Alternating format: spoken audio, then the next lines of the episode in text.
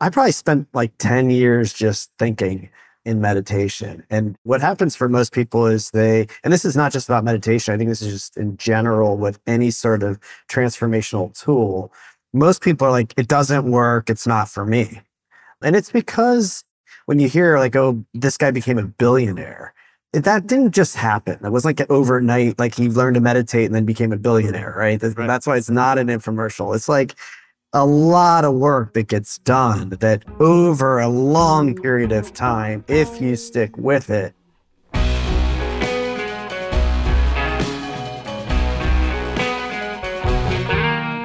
Joe Polish is the founder of Genius Network and Genius X, president of Piranha Marketing, creator of the Genius Network interview series, and co founder of 10xtalk.com. Joe's marketing expertise has been utilized to build thousands of businesses and has generated hundreds of millions of dollars for his clients, ranging from large corporations to small family owned businesses. He's known for his entrepreneurial focus on value creation, connection, and contribution. Joe's leadership is the reason he's one of the most sought after marketers alive today. Joe's mission is to help change the global conversation surrounding addiction and addicts from one of judgment to one of compassion. Joe's a dear friend. I've been a member of Genius Network for a long time. We're in Strategic Coach together, I've attended Abundance 360, and uh, collaborated on uh, projects including uh, Genius Recovery and um, I'm just a huge fan. He's a wonderful human. He's been a kind friend and a huge supporter to so many people. So, this is a, a great conversation. It was a thrill to have Joe in Columbus at Gravity uh, to host the Genius Network community. In the Gravity community it was really uh, very exciting for me personally. So, hope you enjoy the podcast. Welcome to Gravity, Brett Kaufman's place. So, Brett Kaufman is a renowned entrepreneur, investor, author, and host of the Gravity Podcast. With extensive experience and knowledge in the world of real estate, Brett developed the largest conscious community in the world. Driven by the bigger questions in life, Brett is dedicated to personal development and transformational work that allows us to live more freedom in life, both mentally and physically. He's passionate about how we relate our life experiences to create uh, in service to others. Ultimately, Brett's work aims to reduce the suffering of others by advancing the conversation on community, physical and emotional space, personal transformation techniques, and tools, and expanding the reach of these practices to a wider population. Brett has spoken at the assemblage, uh, Google Startup Grind, and other networking groups and conferences around the country and been featured in the Wall Street Journal, New York Times, Hospitality Design, Yahoo Finance, Forbes, Prevention, Fast Company, Columbus CEO, Entrepreneur, and Business Insider. Brett is the founder and CEO of Kaufman Development, a real estate development firm rooted in its mission and belief that creating communities of high design built around the well being, expression, and impact can change the world. He's also the creator of Gravity, where we're at right now, Greenhouse, Innerspace, and co creator of a new investment platform dedicated to elevating companies who are dedicated to benefiting humanity. Brett also is the host of the Gravity Podcast, where he sits down with entrepreneurs, artists, community, and thought leaders. Each episode digs into the guest's journey through childhood, discovering how they arrived to where they are today. You can listen wherever you find your podcast or visit thegravitypodcast.com. So I give it up with great pleasure, my friend and awesome human, Brett Kaufman.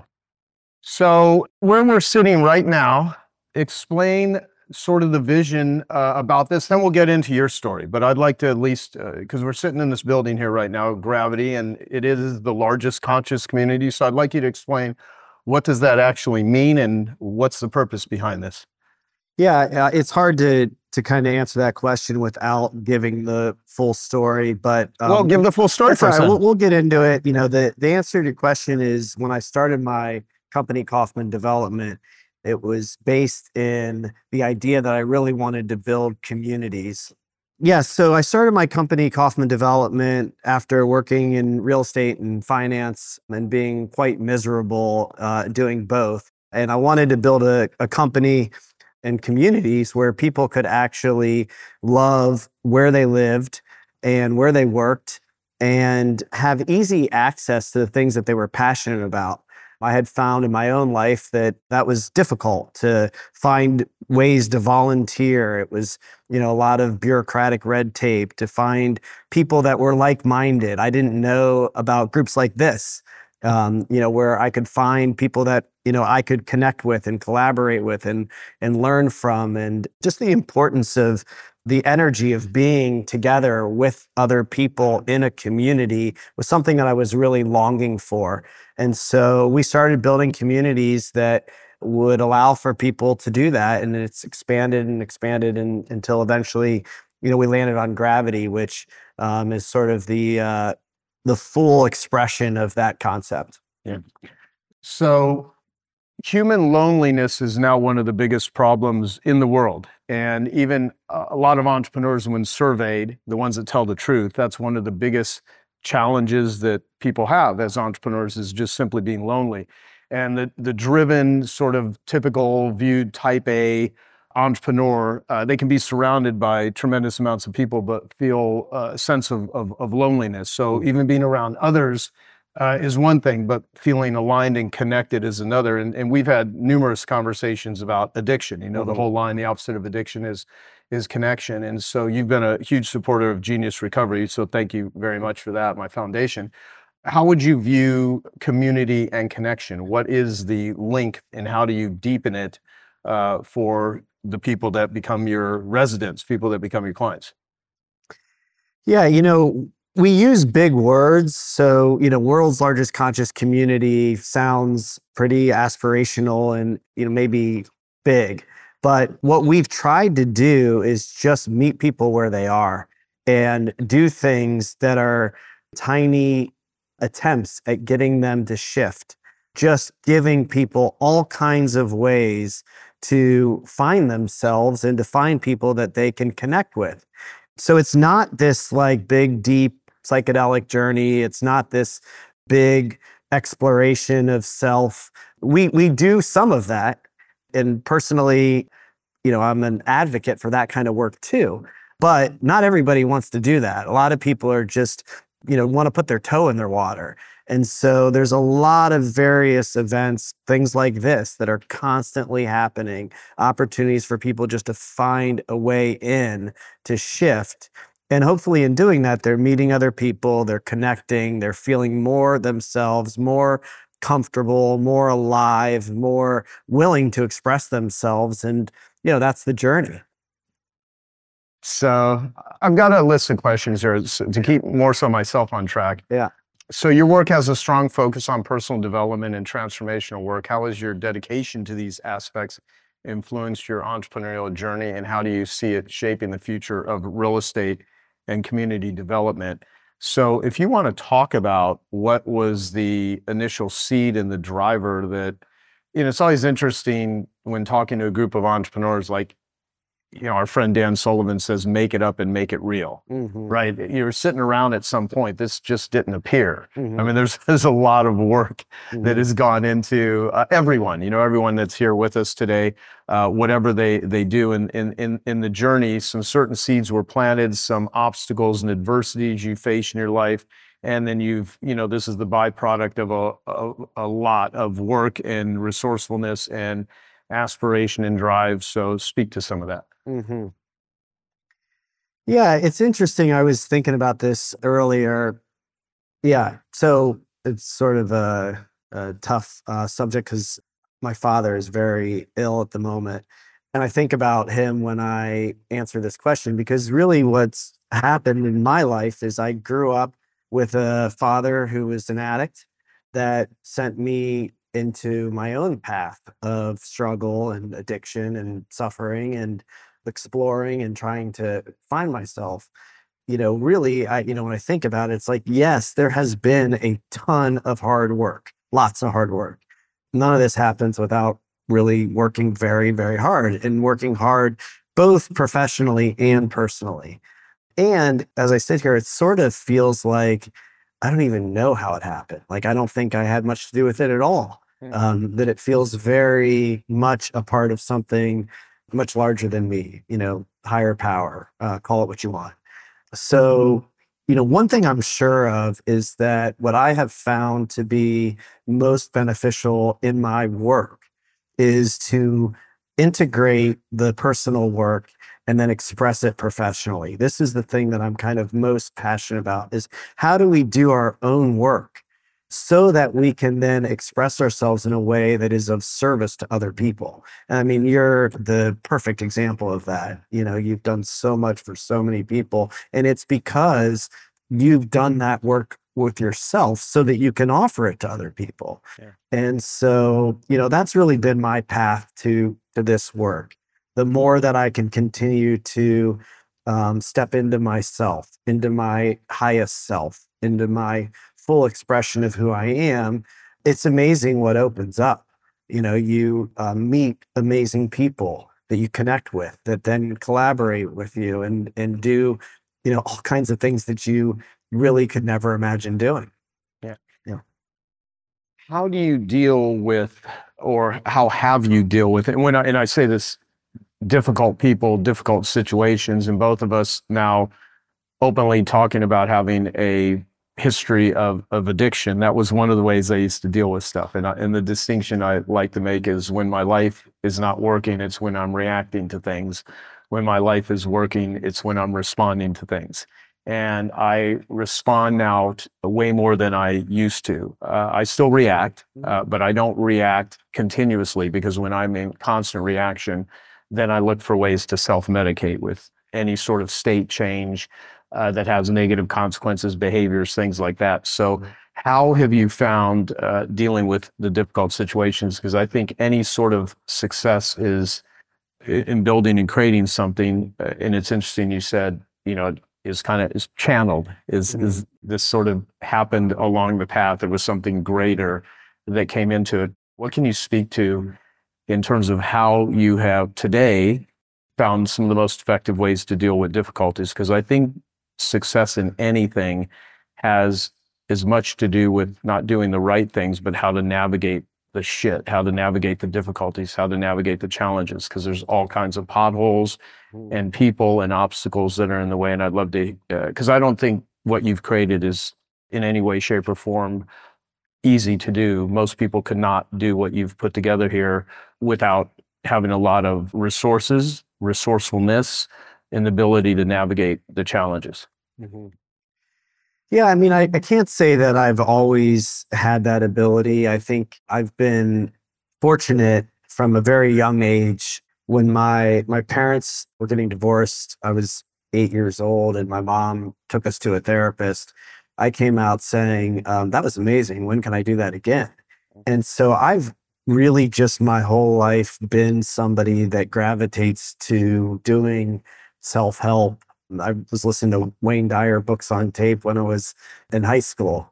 And so mm.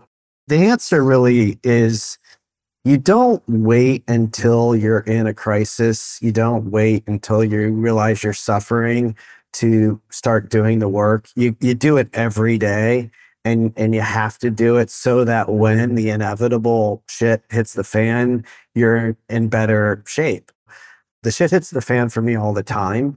Like you, you know, you have urges, you have struggles, you want to do shit you're not supposed to do. It's not good for you. You know that. And so I have really developed incredible routines and structure in my life that I now like can't live without. And it's a lot of simple, basic stuff, but you know, I can uh, really give it a lot of credit. It's it's incredible. In fact, I was listening to Tim Ferriss this morning on uh, Rich Roll's podcast, and he was talking about physical fitness as a, a way to step into therapy. And, you know, if you're not interested in therapy, then exercise. For me, I, I kind of have to do it all. I've traded. What do you say? It's um, better, better, worst habits or something. Yeah, right. So, you know, I have a lot of my my addictions have shifted into a lot of good things like physical fitness like meditation like you know journaling yeah on and on. Yeah. All right so james clear lives here yeah right? yeah yeah and you, you've had him on your podcast yeah. and he talks a lot about identity and i think so much of where we want to go has a lot to do with uh, our identity how we perceive ourselves.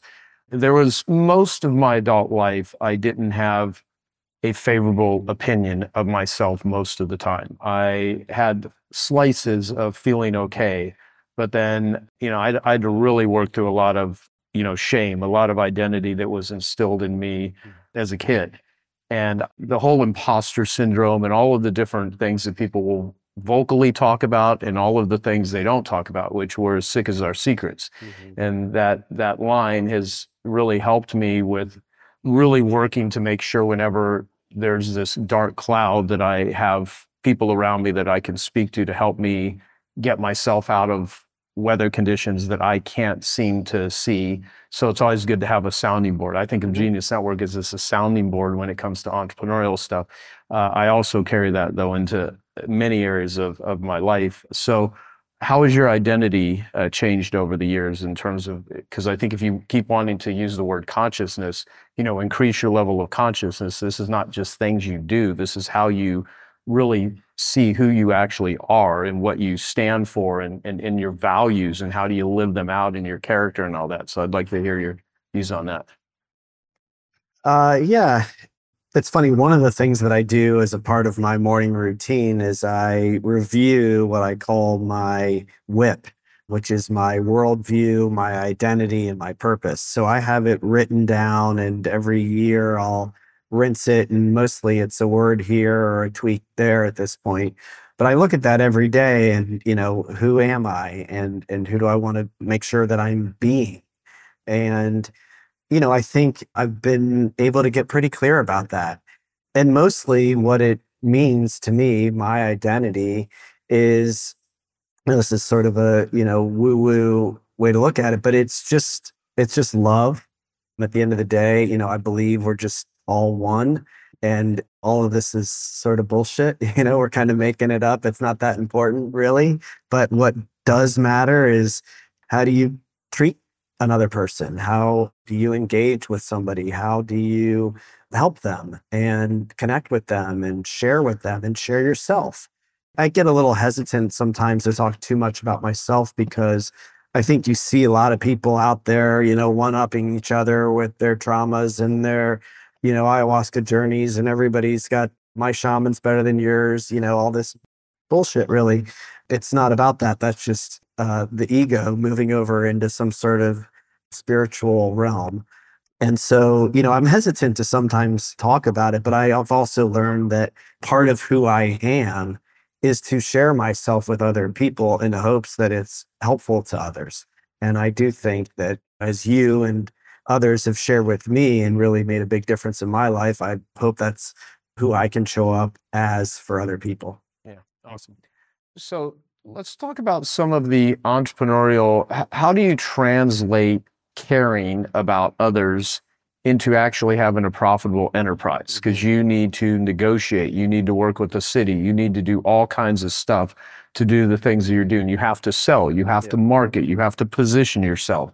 You have to, you know, hire teams and and delegate and and lead and all of this sort of stuff. So I'd love for you to speak to some of the smartest things that you have done when it comes to because when you said earlier it just sort of happened well that means you didn't you you, you enrolled a lot of people yeah. and you don't strike me as a uh, what's the terminology you know uh, command and control versus uh, what's Stephen R. Covey's newest book called Trust and Inspire. Mm-hmm. You know, the whole trust and inspire leadership and command and control. And, you know, for me, um, like wartime versus peacetime, that Ben Horowitz article written over a decade ago.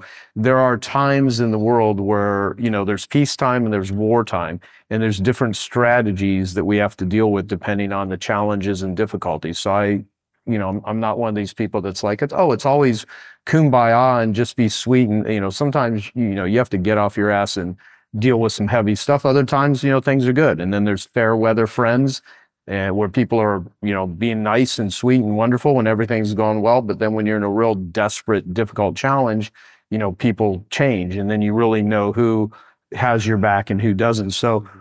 I just want to go back to like, you know, give some entrepreneurial strategies that have served you well, because everyone here and most people listening, that's the world they live in. They they they only survive if they produce a result. Mm-hmm. Yeah, I mean, I'm not formally trained as an entrepreneur. I didn't even know that I was an entrepreneur until I started my own business and became one. Now, in reality, I always have been. I started stringing tennis rackets when I was 13 years old and bought a machine and had a business. Um, and you know a ton of other examples like that along the way. I just didn't identify as an entrepreneur. Maybe you know in part because I was a horrible student and couldn't pay attention. You know, disassociating and all the things from childhood. So I didn't identify as smart.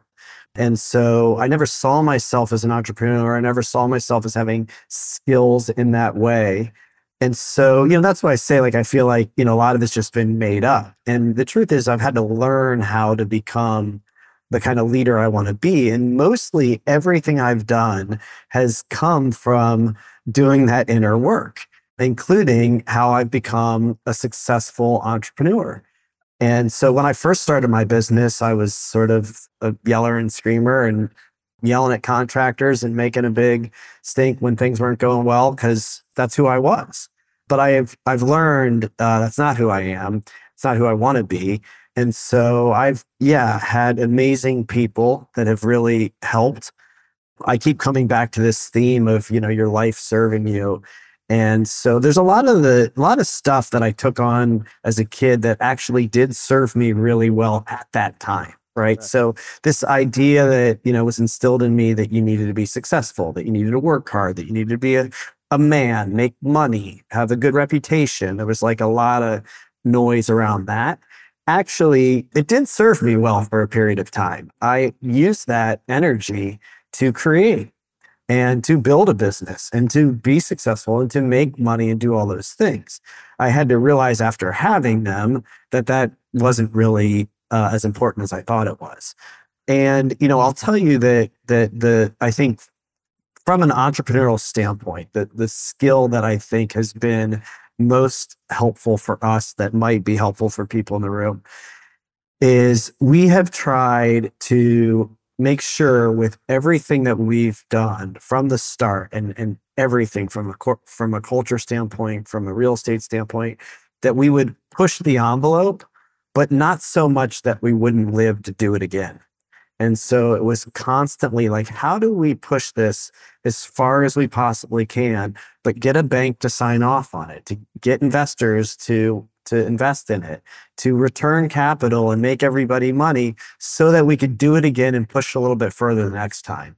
And so that has been the one entrepreneurial, you know, mindset that I think we've focused on is is a lot of people come out they want to change the world. You see these you know utopian projects that are being announced in costa rica and all kinds of stuff that just never gets built. You know we're building things. We've built you know here just in this neighborhood it's 12 acres there's and almost 2000 people living here it's 500000 square feet of commercial and retail space. You know it, we're building things that are actually coming to life hopefully making a difference so that we can do the next one even better. So i mean how uh, in the next 10 years what do you envision yourself building or creating or at least being a catalyst for yeah, I think my interest is shifted less uh, in the physical realm and more in the, you know, what we call the inner space. So you know, I'm uh, that's why I've kind of shifted to the podcast. I'm writing a book. You know, Nick's here filming a documentary, um, and you know, investing in other people. The the real estate will be the real estate, and you know, it's going to continue to live on. You know, what we're hoping to do is take gravity and our new greenhouse concept and scale them across the country. And so that's our long term plan me personally, you know, my unique ability at this point is really investing, connecting, co-creating, and um, less, you know, in the day-to-day nuts and bolts of the real estate. Um, you get to a point, you know, you can only make the building so sexy. Mm-hmm. Um, you keep trying. You you want it to be, you know, something that people really feel good w- about. But at the end of the day, it's a lot more satisfying for me to actually try to help other people directly. Uh, what does gravity stand for in the context here? Why'd you name it that? Yeah, it was um, it was a, a name that was gifted to me by a friend who many of you know, Christopher Celeste. who um, I was connecting with on a project. We, he, he had an idea, a white paper that he was calling Gravity. And I had this idea about building a community. And his white paper was about connecting and belonging. And, you know, we're just good friends and he's an investor. And at one point, he used, we used to argue about the importance of words and names. I never valued them. I never really thought it mattered. I thought you could name something Google and it was really a matter of, you know, what was underneath it that, that mattered. And he he's comes from a marketing background and you know, just had a strong belief in in words mattering and names mattering. And so um, yeah, he he gave me gravity. And it's become something that I never expected. And it's shifting into all kinds of things that neither of us ever imagined. Right. So everyone here, uh, for the most part, has to create a culture and they have to create meaning. They have to sell that meaning to others. They have to enroll people into it, or uh, there's a lot of challenges. So the, the whole concept of culture, which I have done quite a few interviews with people on on the subject of culture, uh, some that have built you know billion dollar companies, and culture is kind of funny because you know the first four letters are cult, right? So everything though has a bit of a culture to it. So does this place. Mm-hmm. So how do you? Uh, what what are sort of the under the surface things that are happening that most people would not know about that go through your head that with your leadership team or whatever you call the people mm. that help you do this uh, how do you think about it all mm. Yeah, that's a good question. The cult thing is funny. I think about Chip Wilson, right? You know, yeah. when we first started our company, we had everybody, it was optional, but um, you kind of encouraged to go to Landmark Forum. I know Chip also, and, you know, that becomes your culture, and people sometimes think it's a cult. But, you know, for us, you know, I think that we like to say we hire on uh, passion, skill, effort. And so everybody that, is in our culture shares a passion for what we're doing and works hard and is skilled at what they do. And, you know, for me, you know, again, uh, no, not an expert in culture, but I think we have a really great culture at Kaufman Development, at Gravity, and it's because of the people. At the end of the day, if you have people that are here because of a shared vision and shared values, that is your culture. And so, you know, hopefully what you see here, you know, we say gravity is about well being, creative expression, and impact. Greenhouse is about well being, nature, and transformation. And so every person that's in this community that works for us, at least for sure, has to embody that. And that's, you know, what's coming out and hopefully what people are are feeling and seeing and experiencing. And, you know, again, for some people we're just an apartment you know they just right. think it's cool they like the art and you know they don't know or care about any of that and that's fine too. We like to think that that person eventually stumbles into somebody or something and you know, we have a transcendental meditation center here and you know maybe somebody comes to an introduction and who knows where their life goes from there. That, that's so you have people certifying people are training tm here? Yeah. We have an instructor who full time. That's that's what he does. He's been comes from the TM Center and has you know made his whole life in that world. And yeah, he's here um, and does introductions and teaching and tune ups or whatever they call it. Right. You know. And uh, yeah, he's awesome, and uh, that's you know available for anybody. Wow, that's yeah. cool. It, well, the reason I bring that up, I, I, got trained in TM in 2013 in Fairfield, uh, Iowa, where the Maharishi University is and everything. And I could never meditate my entire life until I actually went through the TM training. So, and, and if I would have downloaded every app on the planet, I still would have never until mm-hmm. that. So that's, that's actually really cool. Mm-hmm. Does anyone here do TM? Even know what we're talking about here? Oh, yeah. Okay, handful, yeah, about five or six people. Cool. All right, well, you're going to sign up after this. So let's talk about investments because that's one of your main things. You're an investor, okay? So you've got uh, Kaufman Development. You have a new platform uh, dedicated to elevating companies that benefit humanity. And so my question is, what criteria do you use to identify such companies, and what role do you believe conscious investing plays in shaping a more um, you know socially responsible and sustainable uh, future. Yeah, speak about how you think about investments. Mm-hmm. Yeah, I think about investments for better or worse because it's been a learning curve for me. You know, I think a lot of people who invest think that because they're successful in one thing, they're going to be successful in another. And, you know, I probably fell in that category. You know, so I've had my fair share of uh, losses, but I love to invest in other people because it's much easier to multiply your impact, at least potentially, by doing it on the backs of other people that are willing to do good and hard work. There's only so much you can do yourself. And so, you know, it's a way for me to kind of multiply the impact. And I use like a very stupid, simple filter, which is sort of just my own. It's not, I mean, I'm I'm investing privately, so I don't have to account for other investors. It's not like we have a fund where everybody's you know got to buy in on returns. I've I've tried that and found that that takes the fun out of it for me. I want to be able to just put money into something and not really be too worried about the return. So my filter is like, is this good for humanity? whatever it is. And it could be a food, could be a beverage, it could be a real estate, it could be a, anything, anything, technology. Like at the end of the day, because this exists, are people better off? And so that's that's my filter. I want to invest in people that I believe share vision and values that really actually give a shit about creating something that's going to actually make a difference in other people's lives. I generally believe that should be for profit because I think that's the only way that I've seen where you can attract the best talent, where you can get the smartest people to go out and create things that solve problems for other people. That's why I like investing. You know, we do a lot of nonprofit work as well. Um, but you know, generally, I've found that the for-profit world is the best way to actually solve real-world problems when you have, I'm, I'm really asking this for almost everything I ask is for myself. You know, that's the, I, I say this a lot, you know, a lot of my male friends that have not been willing to do deep therapy or deal with some of their issues, what many of them do is they just start a podcast. And then, uh, you know, they just ask people questions. They get smart people. Everyone thinks they know their shit and they don't realize that, you know, behind the Instagram following everything else, there's this deep narcissism that requires attention and stuff to, anyway.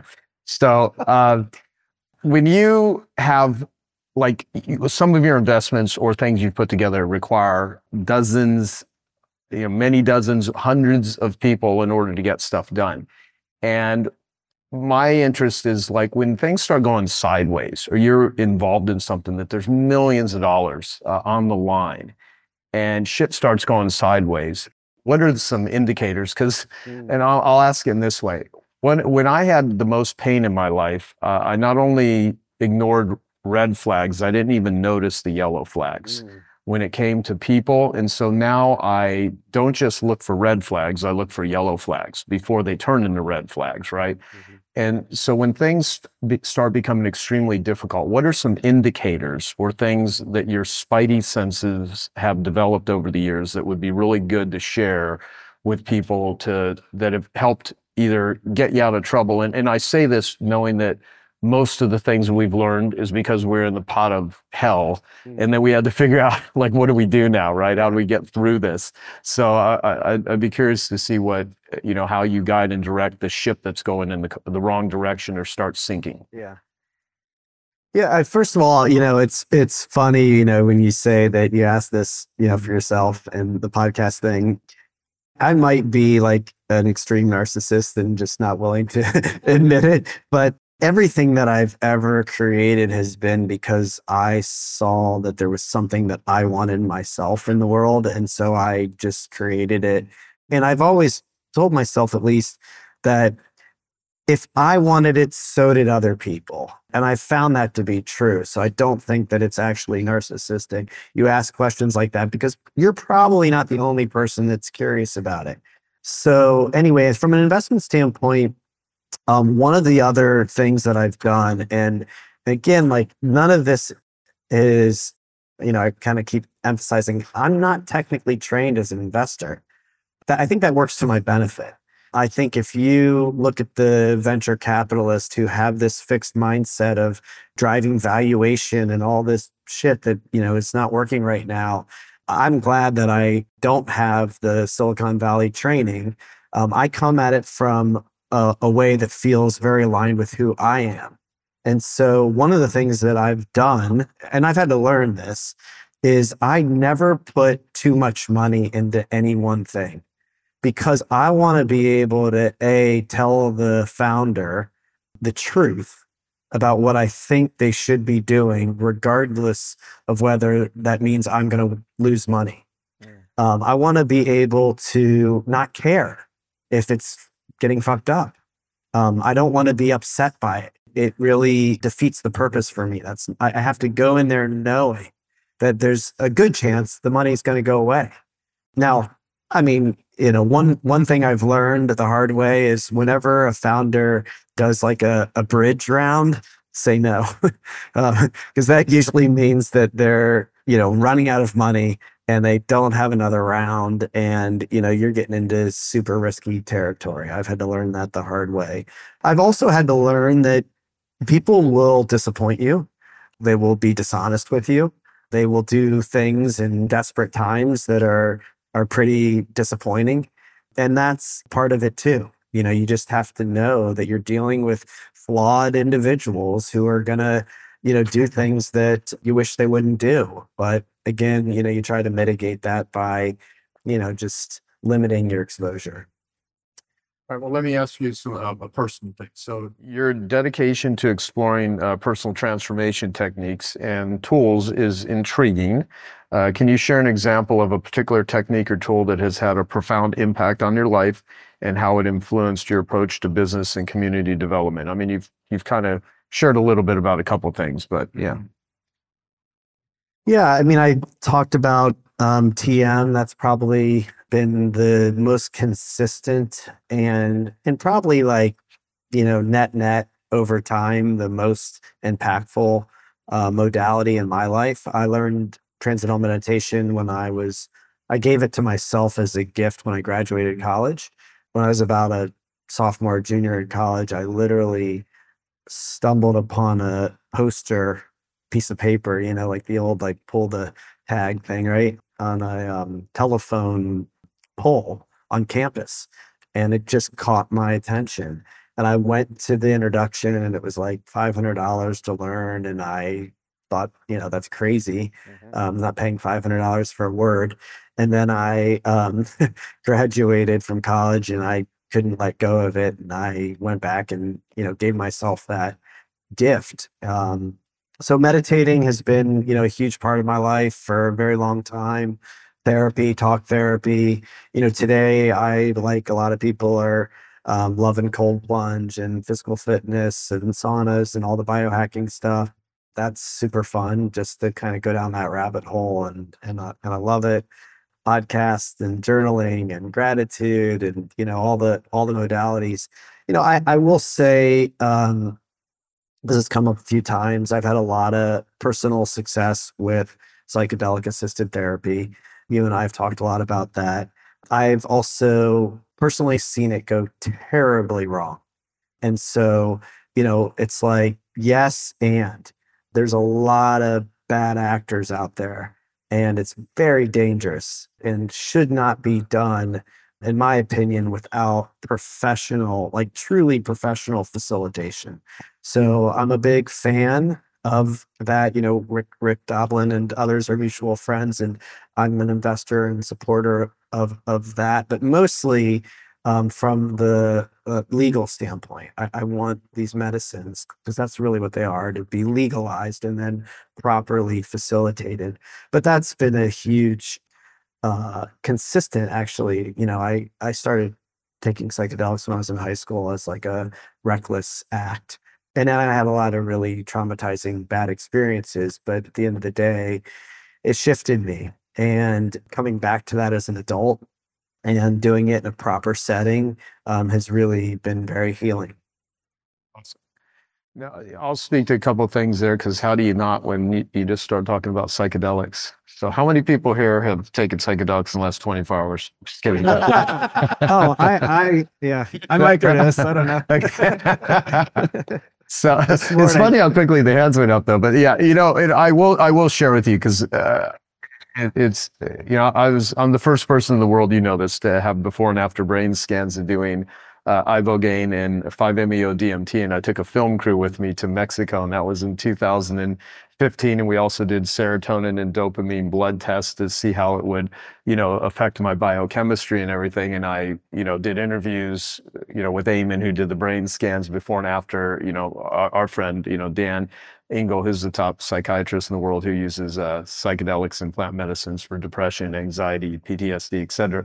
But I never put that information out there yet because I didn't want people to tag me as like, oh, it's, you know, you're just this pro psychedelic plant medicine person because you're right. There's a lot of dangerous people that are out there uh, calling themselves shaman and different things that really have no business taking people through these really I mean, you're going on a psychic roller coaster oftentimes, and done right, it is massively opening uh, and, and can be incredibly profound. And I've seen many people that have, you know, healed from things, or at least put on the path of healing that nothing else they've ever done has ever worked. So I'm a, a, big supporter, and, and mostly the, the legalities and how how it's done. It's it's not just the the medicine; it is everything wrapped around that.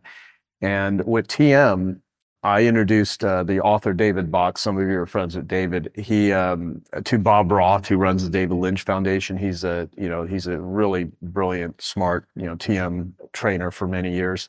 Bob's coming uh, in September. Bob's coming. Yeah, uh, yeah, yeah, he's great. Yeah, yeah. He, awesome dude.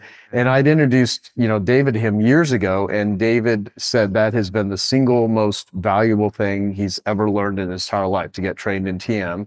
And then um, uh, Ray Dalio. Uh, I was at TED probably five years ago, and I went up to Ray, and you know I knew he did TM, and and I started talking with him, and he told me that there's that TM has been the single biggest contributor to him becoming a billionaire of anything. Is his and he's been meditating for over 40 years. Uh, so they give you a mantra, things like this is not a TM commercial, just sharing uh, both of us because we both uh, do it.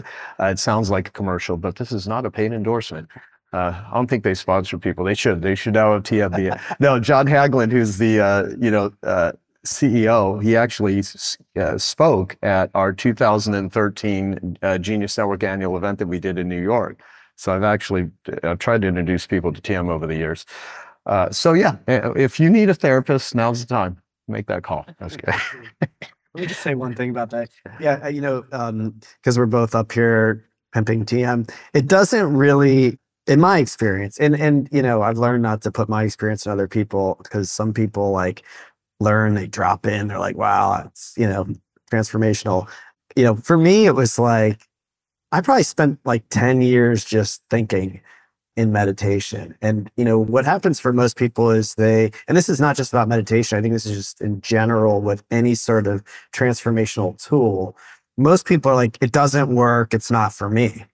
And it's because when you hear like oh this guy became a billionaire that didn't just happen. It was like overnight, like he learned to meditate and then became a billionaire, right? right? That's why it's not an infomercial. It's like a lot of work that gets done that over a long period of time, if you stick with it, you're probably going to have some clarity that helps you do things that might make you some money you know? And so that that's kind of how i look at all this stuff you know? Therapy it's you go in there expecting that it's just going to be like fix me. No i mean this is a life's work. Mm-hmm.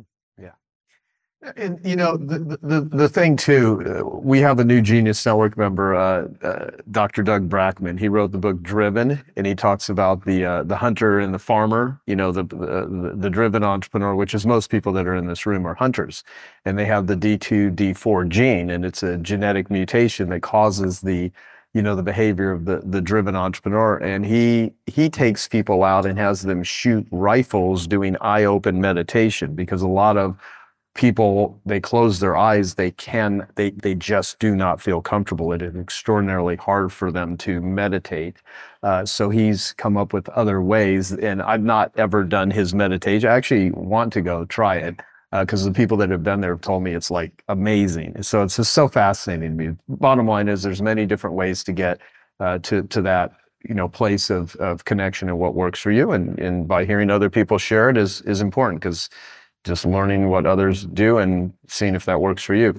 So I'm going to ask you two more questions and we'll we'll uh, we'll wrap. Um, so as a multi-talented entrepreneur, author, and host, how do you prioritize and manage your time effectively to excel in each area? And what advice would you give to aspiring entrepreneurs seeking to balance multiple roles and passions successfully?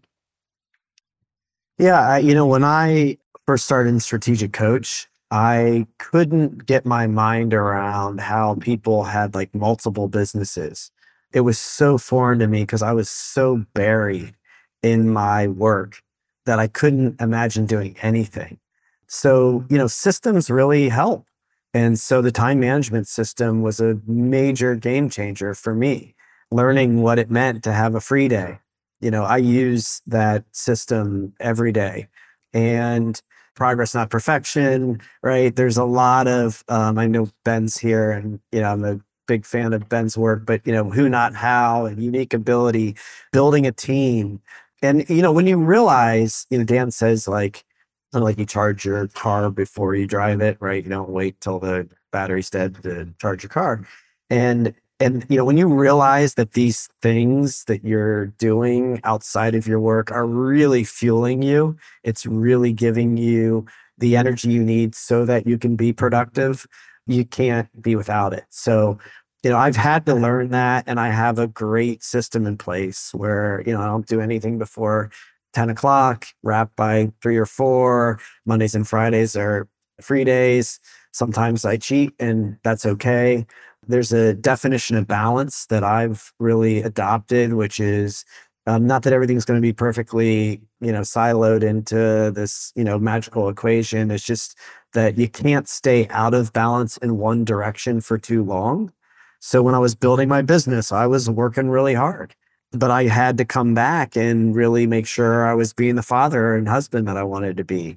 And so you go in waves and you know, you just have to kind of check yourself and make sure that you realize that you're not spending too much time in, in one place. And it's fascinating to me because we're doing more now than we've ever done as a company. The the amount of production that's happening in all these areas is at least 10x what it was five years ago. And I'm working less.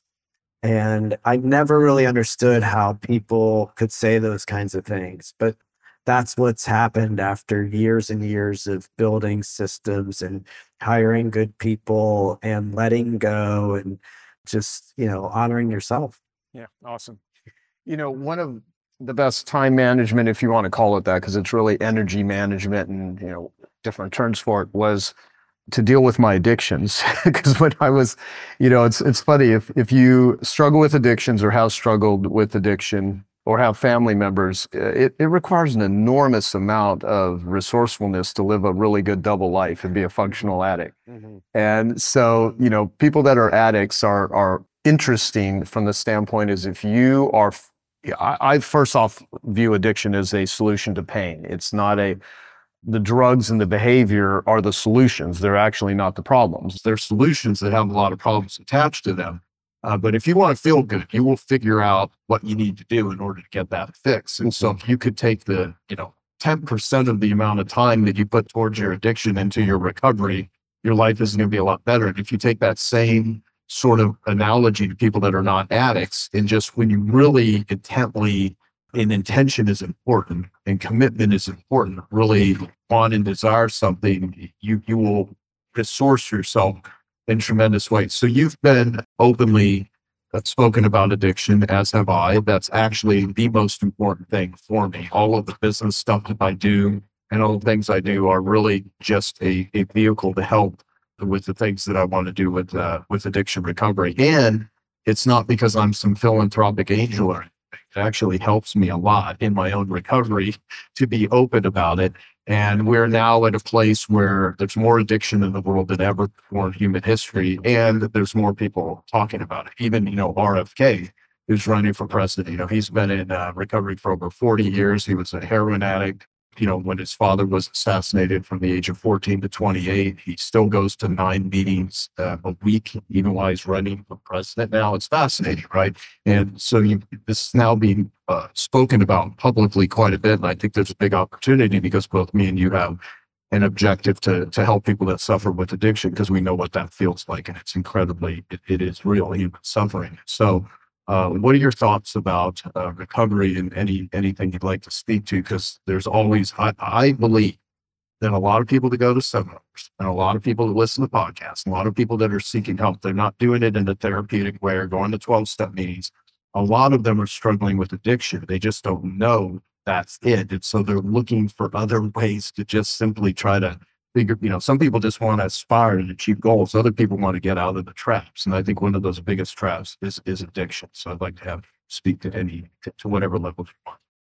Yeah. I mean, look, you know, it's played a role in my life personally. And even today, you know, it's been a great teacher for me. I've learned so much about how addiction impacts your life and and those around you maybe, you know, more than anything.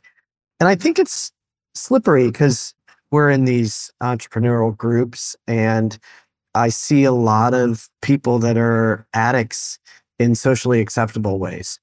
And I think that needs to be looked at a little bit more. It's easy when you're on heroin, you know, whatever, you know, to say obviously, oh, you know, you need help. But I think you have to really be honest about, you know, how much time you're spending at work and how much time you're on the road and how much time you're looking at your phone and how in my case my addictions have shifted, you know, the whole whack-a-mole thing, you know, they're much healthier today than they were. Today it's like sugar and my phone, social media, you know, email. Um, but I'm aware of them and, you know, I think that we probably need to be looking at that a little bit more. You know, what is it that we're doing that is still addiction It's just easily hidden or, you know, more socially acceptable or even honored?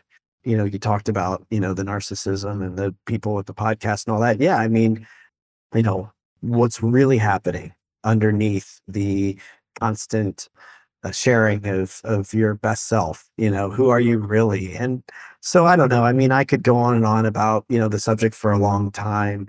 At the end of the day you know it's it's not even so much about recovery and addiction for me. It's really about like you said that those are just like what happens.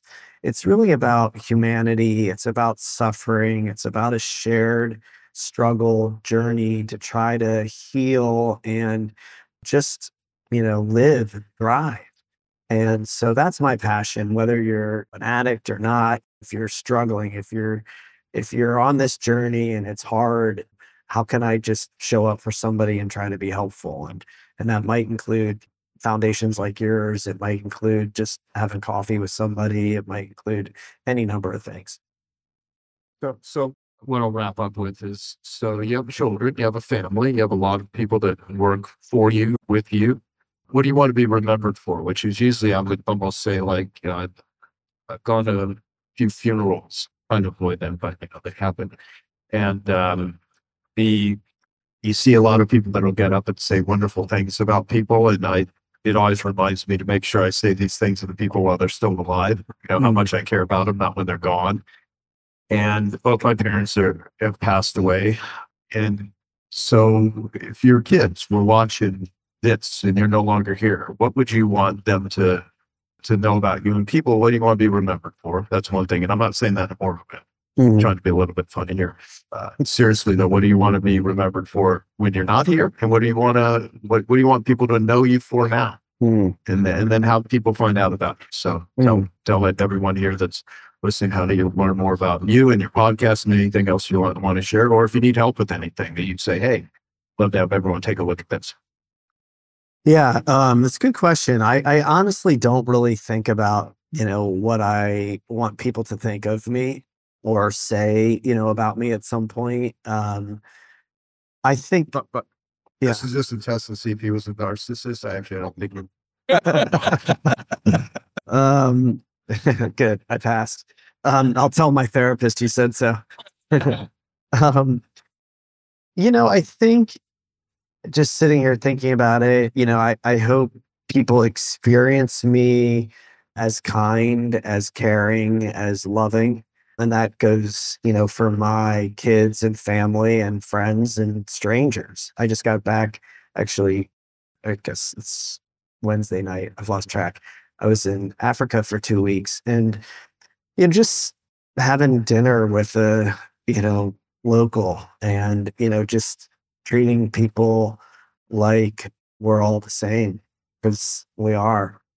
You know, when I say none of this shit matters, like I believe that. I really think it's all kind of made up. Like, I don't know if we want to go like simulation discussion, but like at the end of the day, I don't really care to be known for building buildings or having made money or like, you know, whatever people call success. I don't I don't care at all about that. You know, I hope that, you know, what I'm thought of and known for is just like being a kind human, you know, who's flawed and sharing the journey with everybody else and, you know, trying to figure it out and help one another. That's it. Yeah. Thank you. And is there anything I didn't ask you that I should have? Uh, no, no, I don't think so. And if, if, uh, so some of you are my friends that are here from Columbus, and I don't know if I missed anything this morning, but so part of the reason I wanted you here is because this is an amazing group of people. Um, there's just a small portion of them here today, but whether you're in marketing, there's a lot of marketing people in Genius Network, right? Yeah. But Joe, Joe is a phenomenal human being. And I have personally turned to Joe for help. And he is one of these guys. And maybe actually, I've learned this from people like you. I hope other people will someday say this about me. The, the amount of people that Joe is helping who nobody knows is phenomenal. You know, that people have your cell and they call you and you're not doing it for any other reason to, than to actually help people. And most people will never know about it.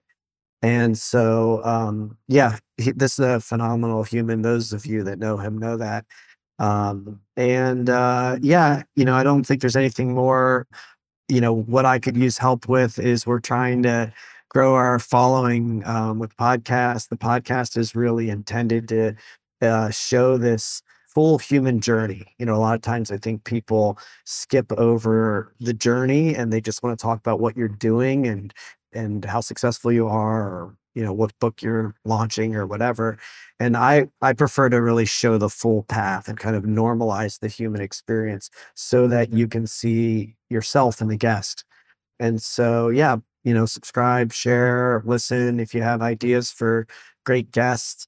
Love that finishing my book so i'll probably be leaning on you for uh, some support there i should be done and out later this year And wh- wh- where's where's this? Thank you. Where's the central hub for people to follow you? What's the best? Um, sure. So my personal website is brett-kaufman.com, gravityproject.com. You can find me, Brett Kaufman, on all the socials. And so uh, you're an awesome human. Also, thank you, and thank you for uh, inviting us into the space. This is we don't do many Genius Network meetings outside of the Genius Network headquarters in Arizona, and it, it was great. We put this together very quickly, and you were just in Africa and came back to do this too. So there was definitely some navigation. So thank you to your team, my team, for putting this together, and uh, Brett Call. Thank you for listening to the Gravity Podcast. Please subscribe to the show at Apple Podcasts, Spotify, or wherever you listen to podcasts. To learn more about the entire Gravity Project, please go to gravityproject.com. Please check out the podcast on Instagram at the Gravity Podcast. Music heard of the show is provided courtesy of Kyle Lamoro and Oliver Oak.